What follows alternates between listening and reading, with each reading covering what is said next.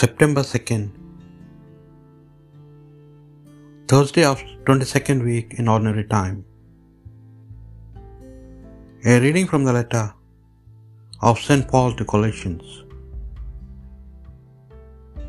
For this reason, since the day we heard it, we have not ceased praying for you and asking that you may be filled with the knowledge of God's will in all spiritual wisdom and understanding, so that you may lead lives worthy of the Lord, fully pleasing to Him, as you bear fruit in every good work, and as you grow in the knowledge of God. May you be made strong with all the strength that comes from His glorious power, and may you be prepared to endure everything with patience while joyfully giving thanks to the Father who has enabled you to share in the inheritance of the saints in the light. He has rescued us from the power of darkness and transferred us into the kingdom of His beloved Son, in whom we have redemption, the forgiveness of sins. The word of the Lord. The Lord has made known His victory. He has revealed His vindication in the sight of the nations.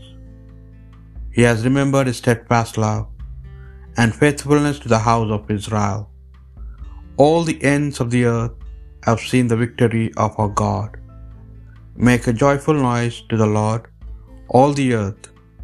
Break forth into joyous song and sing praises. Sing praises to the Lord with the lyre, with the lyre and the sound of melody, with trumpets and the sound of the horn.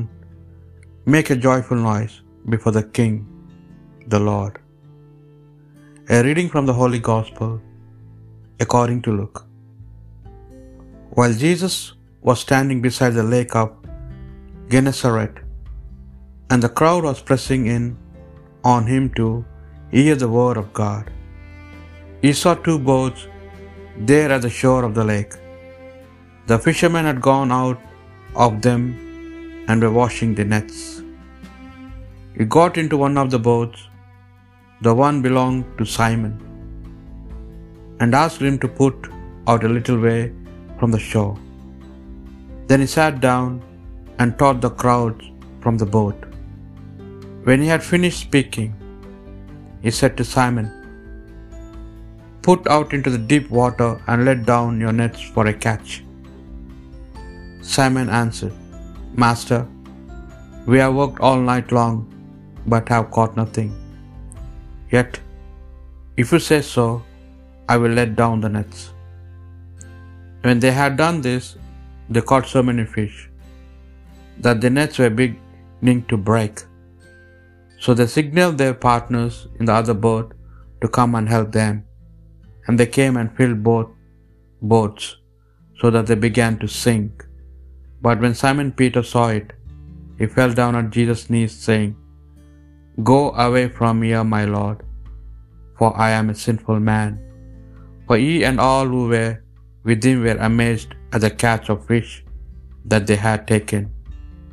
And so also were James and John, sons of Zebedee, who were partners with Simon. Then Jesus said to Simon, Do not be afraid. From now on, you will be catching people. When they had brought their boats to shore, they left everything and followed him. The Gospel of the Lord.